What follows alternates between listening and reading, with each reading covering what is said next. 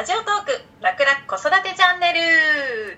この番組は乳幼児子育てサポート協会代表ゆくもとみつこさんと乳幼児子育てサポート協会認定講師で山形市でベビーマッサージ講師をしている私稲垣晴恵が子育てに関するお役立ち情報をお伝えしていきます。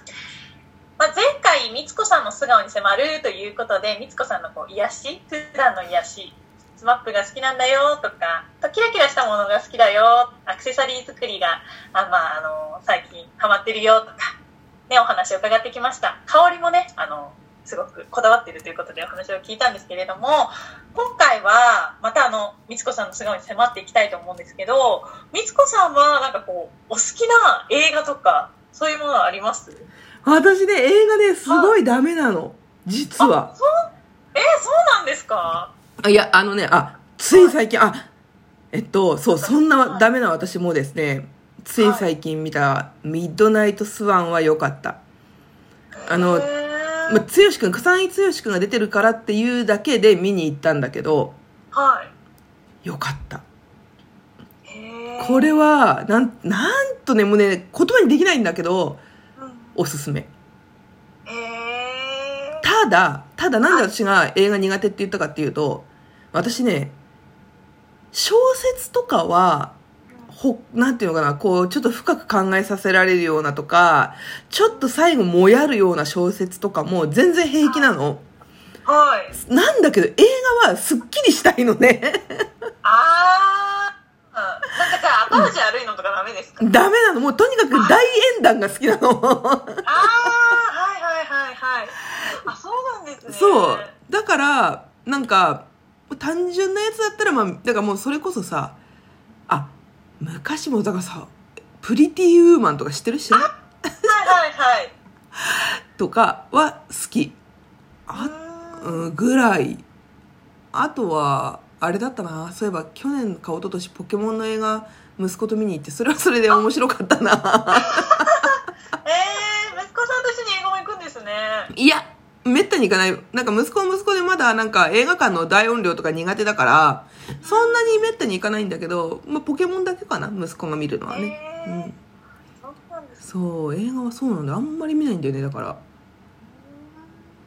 それよりか本読んでる方が好き。へーうん。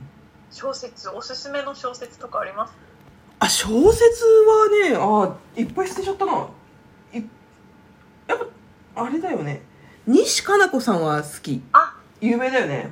うん、有名ですね。私私もうん桜あります。ああ、本当に？はい。あとさ、あのさ、ちょっと待って。あーいっぱいあるんだよな。あ、ど忘れしちゃって聞かれるんだったら調べとけばよかった。あ、ごめんなさい。私、事前に聞いとけばよかったですね。あーいやいや、えっとね、えっと、湊かなえさん有名だよね。湊かなえさん。ん。あと、かドラマとか、うんね、あの、映画とかにもなってますしね、そうそういろいろ。あと川口俊和さん、あの、コーヒーが冷めないうちにとか、これも有名だな。あのね、違うんだよな。あーど忘れしちゃったな。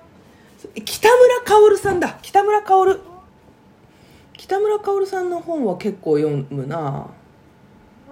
あとベタベタなとこで東東野圭吾さんとかあとはなんだろういっぱいあるよなんかいっぱいあるわ。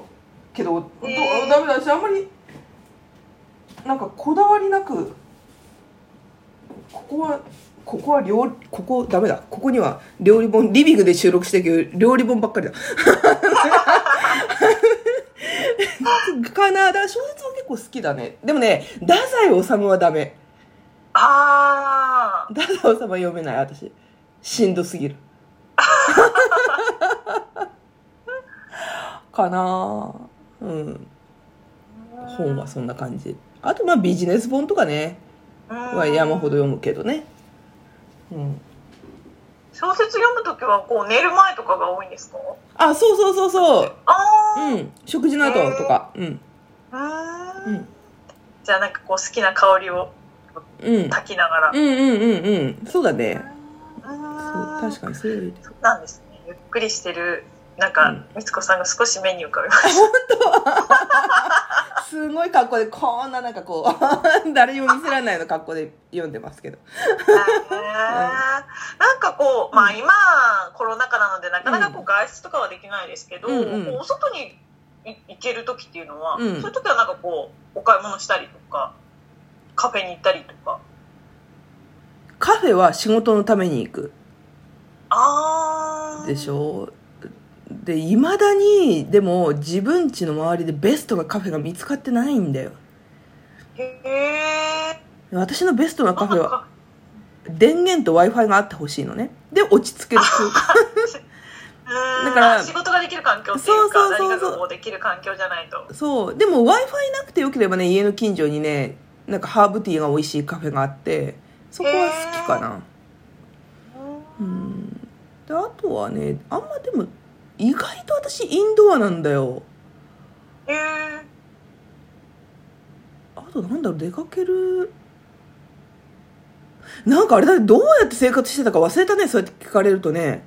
あコロナの前ですか、うんだってもう半年以上結構引きこもってたからうんうんうんうん。何してたって思いやでも特に関東の方は本当にこう、うん。少しも外出できないっていう状況が続いてたじゃないですか、うん。確かにコロナ禍っていうかこうコロナの前の生活って忘れがちですよね。忘れた。本当に覚えてないかも。何してたんだろう。分からんな。だってもう半年間本当スーパーとドラッグストアとさ家とあと家の近所のまあお世話になってる飲み屋さんしか行って飲み屋さん行ってたんかいって、まあ、自粛期間は行ってないけどはい。自粛期間は行ってあでも自粛期間もあのテイクアウトしに行ってたね。だからそあのー4箇所で生活できたね。意外と。で意外とストレスがたまんないっていう。うん。うん平気だったよ。全然平気。これで多分私の場合はビールが飲めなくなったら発狂するかもしれない テーブルひっくり返しちゃうかもしれない。おりゃーっつって。いやお酒は大事ですね。私もお酒毎晩飲みます。え何飲むの？え私あのチューハイとかですけど、はいうんうんうんうん。あそうなんだ。とは日本酒も結構好きで。へえなんかあの獺祭？ああはい。あの主人がうん。ちちょっとあのお知り合いからもらってきたので。すごいダサい美味しいよね 笑ってる。それちょっと夜飲むのが、うん。いいね。最高の癒しで。あ最高。いやもういつかもうみつこさんと私、うん。直でまだお会いしたことが実はないんですよね。そうだズーム越しではもう何,、うん。何回もねお会いしてるというかお話もしてますし、うん。そうだ今年結構リアルで、ねうん。あの、うん。教会のインストラクターさんもそうですけど、うんうんうんリアルでお会いしておうん酒飲んだりしてみたいなっていうのが私の、いや本当そうだね。本当そうだよね。本当ディスタンス。ソーシャルディスタンスを保ちながら。であれだよね。もう私だからとりあえず今は地元でこう飲みには行ける。まあもう私飲み行くって言っても本当にそのお世話になってる一箇所しか行ってないんだけど子供とご飯食べに行くんだけどその時基本的にセンスは持って絶対センスだけは持っていこうと思ってて飛ばさないようにしようと思って。え？でほら食べてる最中にマスクとかさできないからああはい。でそれでも喋ったりとかするじゃんやっぱどうしても。だからもう絶対なんか喋るときはもうセンスで隠すみたいな。まあ意味があるのかって言われたら分かんないけど少少なくともちょっとこう飛ばさない意識はもっといた方がいいのかなとかさ。今までそんなこと考えたことなかったけどねもちろん。はい。うんそう思うよねなんかね。いや本当みんなとリアルに会いたいな。そうですね。うん。元の生活に戻るんでしょうかね。元の生活には戻んないよ。絶対に戻んない。うん。戻るわけがないよ。えだからやっぱりそこに何て言うのかな。別に元の生活っていうのがどこのあれかっていうのもあるけどそのやっぱり感染症に対する予防っていうところはえはい。ある程度こうもうすることがなんていうの日常になっていくでしょ多分。うーん。しやっぱりさその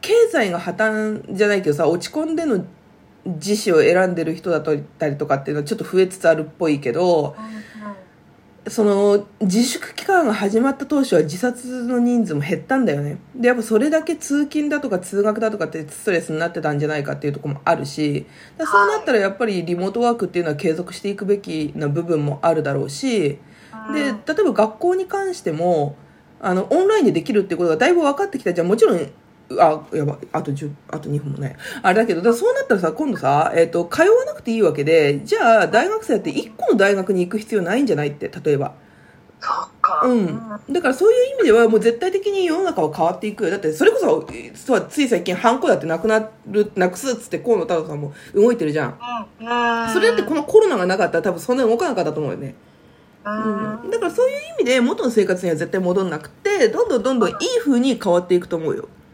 ああ、うんごめんごめんなんかこのコロナの話も今度ちょっとゆっくりお話ししてみたいなと思いました。あぜひぜひしましょうなんかそのコロナ禍でのこううん子育てだったり、そういう話もね、伺っていけたらいいなと思いました。はーいさあ今日も皆さんお付き合いくださいましてありがとうございました。楽々子育てチャンネル、あの、トークテーマ、今日のお話聞いてよかったと思った方はぜひいいねボタンを押してください。皆さんからの疑問、質問もお待ちしております。質問はラジオトーク楽々子育てチャンネルの質問ボタンから書き込みをお願いします。次回の放送もお楽しみに。はいということで乳幼児子育てサポート協会ゆくもとと稲垣晴恵でした。はいじゃあまたねバイバイバイバイ